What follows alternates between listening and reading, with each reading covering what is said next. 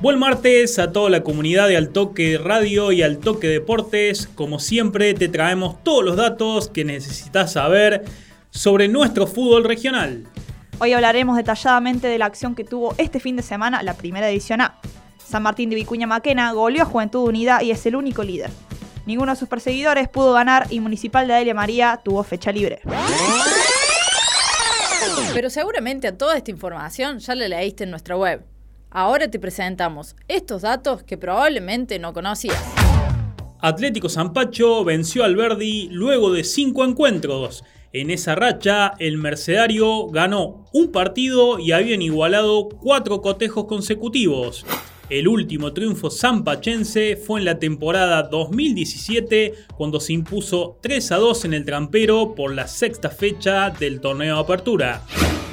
Renato Cesarini nunca pudo vencer a Toro Club en los ocho encuentros del historial. El azulgrana sumó su séptima victoria en serie ante el naranja y en los últimos seis cotejos no recibió goles en su arco. Acción Juvenil e Independiente Dolores se volvieron a encontrar en Primera A luego de 14 años.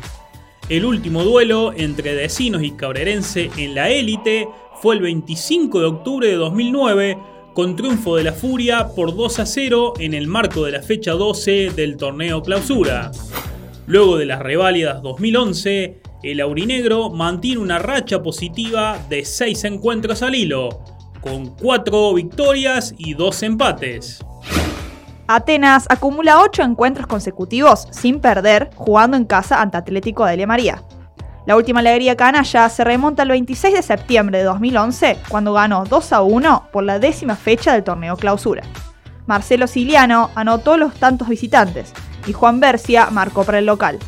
Desde entonces, el Albo cosecha 3 victorias y 5 igualdades. Desde el ascenso del Emariense se vidieron 21 veces en Río Cuarto, y el registro marca 9 triunfos de Atenas, 5 éxitos de Atlético y 7 empates.